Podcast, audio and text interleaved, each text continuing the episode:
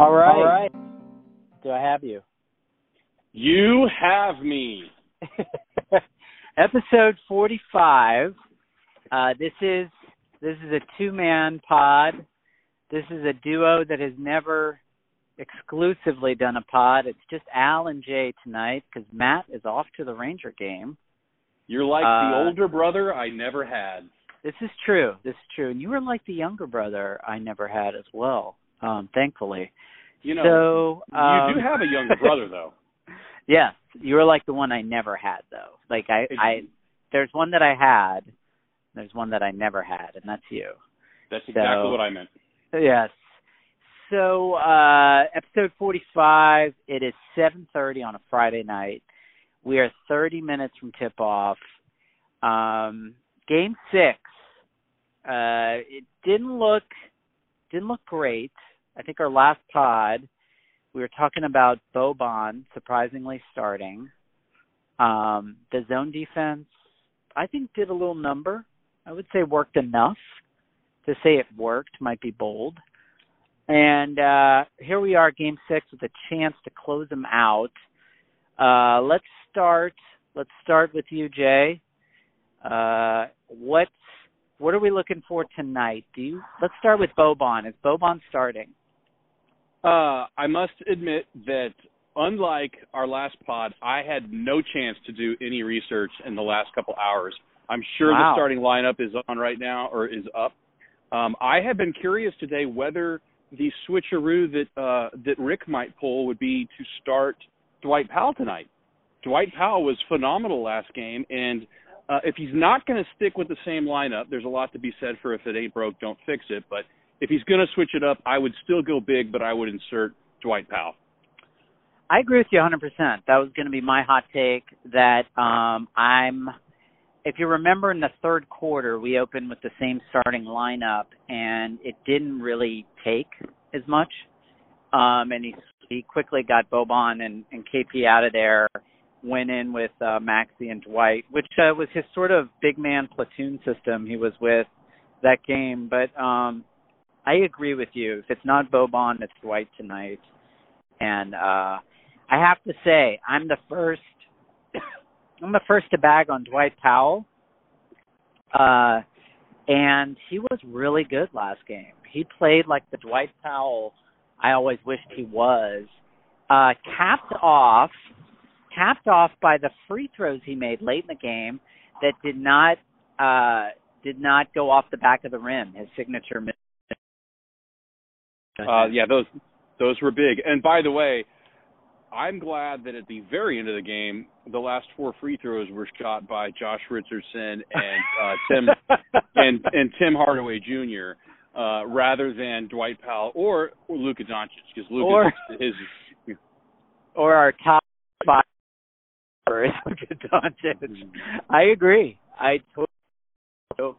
Uh, that was huge.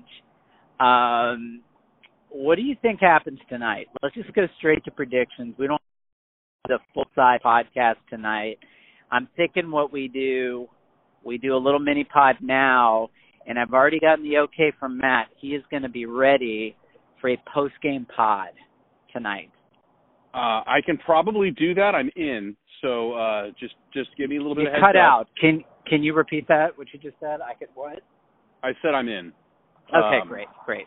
So uh, predictions. I think that our predictions. I went back and listened to the uh, the pod number 44 because I have surprisingly little to do with my time. that And is surprising our- with your kids. Our predictions, your predictions and Matt's predictions were were were dead on. Once I told you that Boban was starting, it was pretty clear we were going to play a lot of zone. And the great thing that Carlisle did is he didn't just play zone. He switched back and forth and didn't let LA get comfortable. yeah, And, I love uh, that. Oh, it's phenomenal. And, and Rick Carlisle is one of the best coaches I've ever seen at making adjustments when his team's the underdog. Um, and he's always got something up his sleeve, you know, uh, whether it's starting JJ Barea in the finals or, um, you know, switching back and forth between defenses or just finding a matchup that he can exploit um, is is where Rick Carlisle is just so good, and we're so lucky to have him. Well, I agree with you, and you know, for he he he appears so conservative and somewhat square, but he's actually really up for doing the craziest move possible in a very Don Don Nelson kind of way, and uh, I dare say Maverick way. He's it's it's amazing, and I and I love it because I think that's how I would like to coach if I were wherever a coach. I'd just be like, let's let's just if we could throw them off for two three minutes, we could swing the whole game, and it's just that simple sometimes, you know. And it it really worked. If you look at the, I think the plus minus for the Boban KP combo in the first half was much better than the second half, indicating that they adjusted. But the fact that the first, I don't know, six minutes of the game they were off and couldn't get in a rhythm. It's a front it's a front running rhythm team and he didn't allow them to get into a rhythm the whole game. And I feel that was the bigger deal than anything else over, you know, one specific lineup or one specific defense. It was the we're not going to let these guys get in a rhythm at all. And and that translated directly to to our defensive rating and our defensive rating in game 4 was I believe around 107. And in the first two games that we won, it was over 120. Wow. And you're just not going to win games where you're allowing the other team to, and that's adjusted for pace. That's 120 points per 100 possessions. Ugh. And uh, and the fact is, we won the first two games because we shot, you know, nearly 50% from three point range, and we were getting contributions from lots of players. Prediction: I'm going to predict that we're going to have a balanced game tonight that we haven't seen really all playoffs and we're going to have five Mavericks in double figures. It's not going to be a situation where Luka is going to be the only guy out there. Uh, he yeah. might dominate. He still might have. He still might have 30, 12, and 10. Um, sure. He might go for 50, but I do think that I think that you're going to have um, five players tonight in double figures. That's my hot take. I like it, and I think um, I think my take. I know I was listening to the Hardline, and I know Bob predicted like a Mother's Day massacre type game where everybody goes off I, you know, I made that mistake for game three, and uh, my prediction was in the toilet. I, I predict more so that this game is going to be close, and if we can keep it close into the fourth quarter, I mean, that's when things get a little tense for the Clippers because every missed shot, every possession is going to be very weighty. And and you know, look, that's where the Marcus Morris and the Paul Georges history pop up.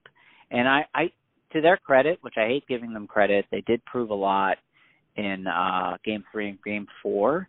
But um this game six is a different beast and you saw that last night with both the Lakers and the um Trailblazers.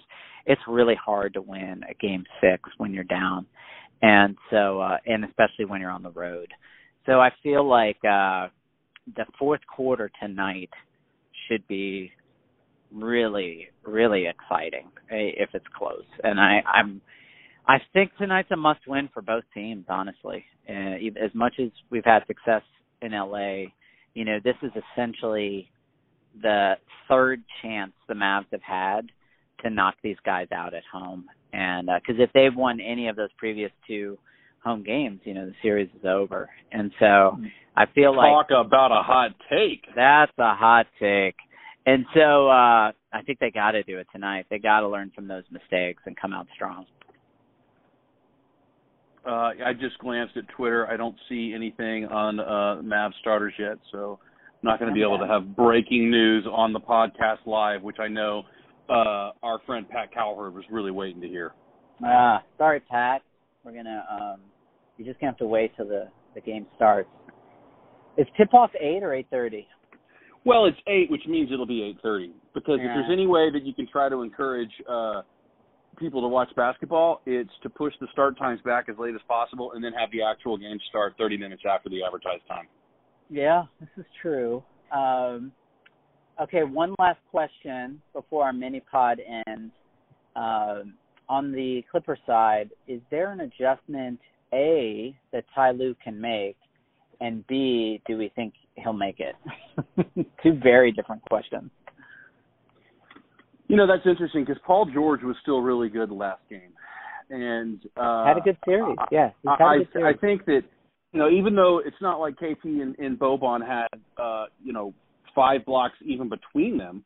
But Yeah. you know they they still clog up the lane. I think that you may see a, a bit. If, if I were the Clippers, I would continue to drive to the basket, even if Boban and or KP and Dwight Powell, whoever the mix may be, might be standing right in front of the rim because those guys can still finish at the rim over those guys. Right. Um, and you, you would have expected more of that last game. Uh, and so that's one adjustment I would see.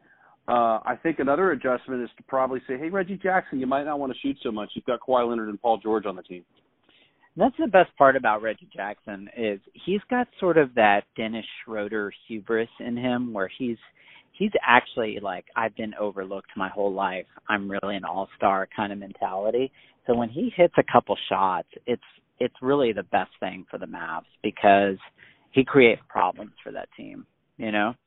But my uh my radical hot take on Clipper strategy is there was uh one of the Sun Spurs series where Popovich's whole strategy was let's let Nash score 50 a game and cover everybody else and um because they can't win that game. They can't win that way. And he was right.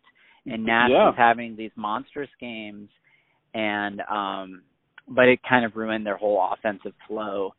And I'm wondering if if if they had a little radical kind of crazy coaching ability, which I don't know if Ty Lue has that, but if he pulled it out of a hat, I might say let's let KP uh take shots.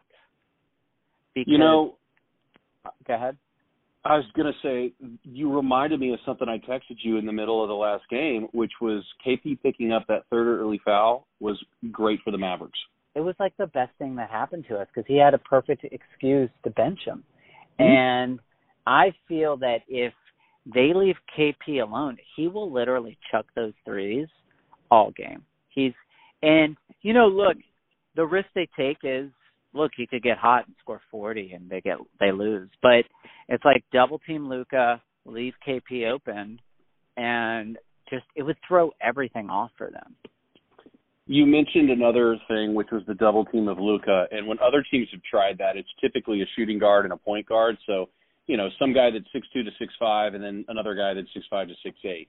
The Clippers could do that with several guys who are all six seven, six eight. Yeah. And that's a difference that Luka may not be able to pass over them as easily. He's still going to find the open guy. Yeah. the, the question the, the question is how soon do you trap him? Who do you trap him with? And then how quickly can Luka make the adjustments? Because Luka is going to make the adjustments. I think what Ty Lue should do is mix it up a little bit and not give him a consistent look. yeah. Uh, and so so and don't let Luka get in that rhythm.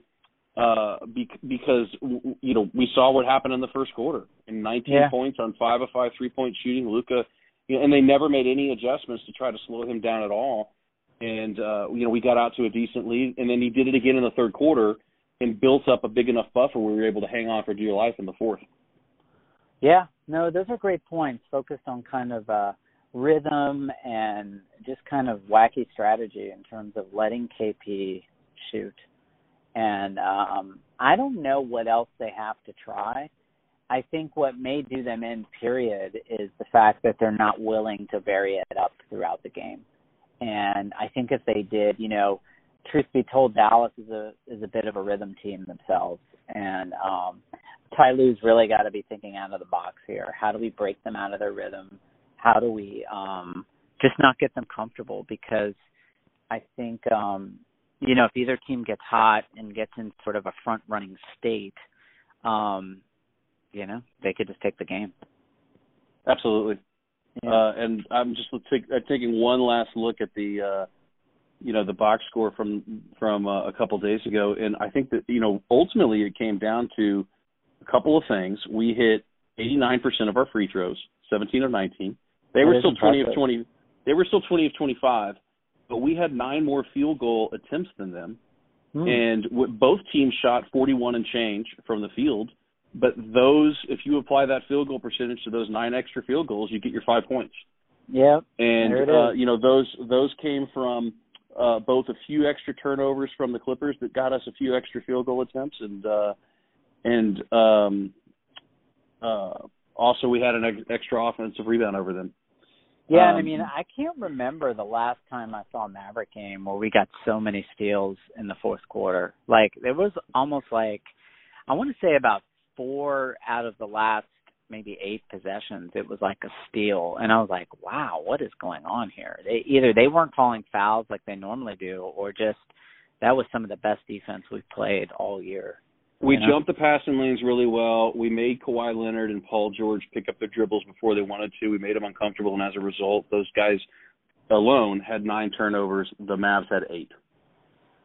Yeah, really impressive. I, I really enjoyed that. And look, that was one of the worst games Kawhi's ever played in the playoffs, and so we can't expect that again.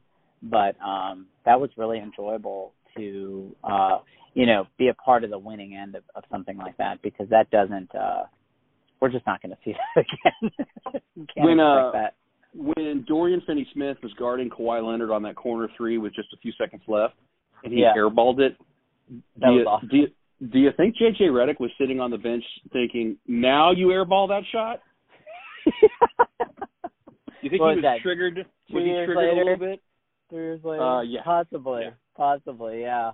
I mean, it, it's just that was that was funny. What what a difference a few years makes, right? Because that was, uh and then Rondo yelling at him. That was just that was just great. I I just I really Yeah. enjoyed that that incredibly uneventful last five seconds, and then he shot it way early, way early. Like I don't know He- what they drew up in the timeout, but Kawhi didn't follow it. I'll tell you that. Uh, well, let's just bring up playoff Rondo because every time people mention playoff Rondo, obviously he had a couple good runs with Boston. He had a great year last year, but he's had some stinkers in the playoffs, and last night is a great exception. 0 for 6 Yeah. from the field, 1 Yeah. for 2 from the free throw line, uh, minus 19 on his plus minus, and Oh, one it. point.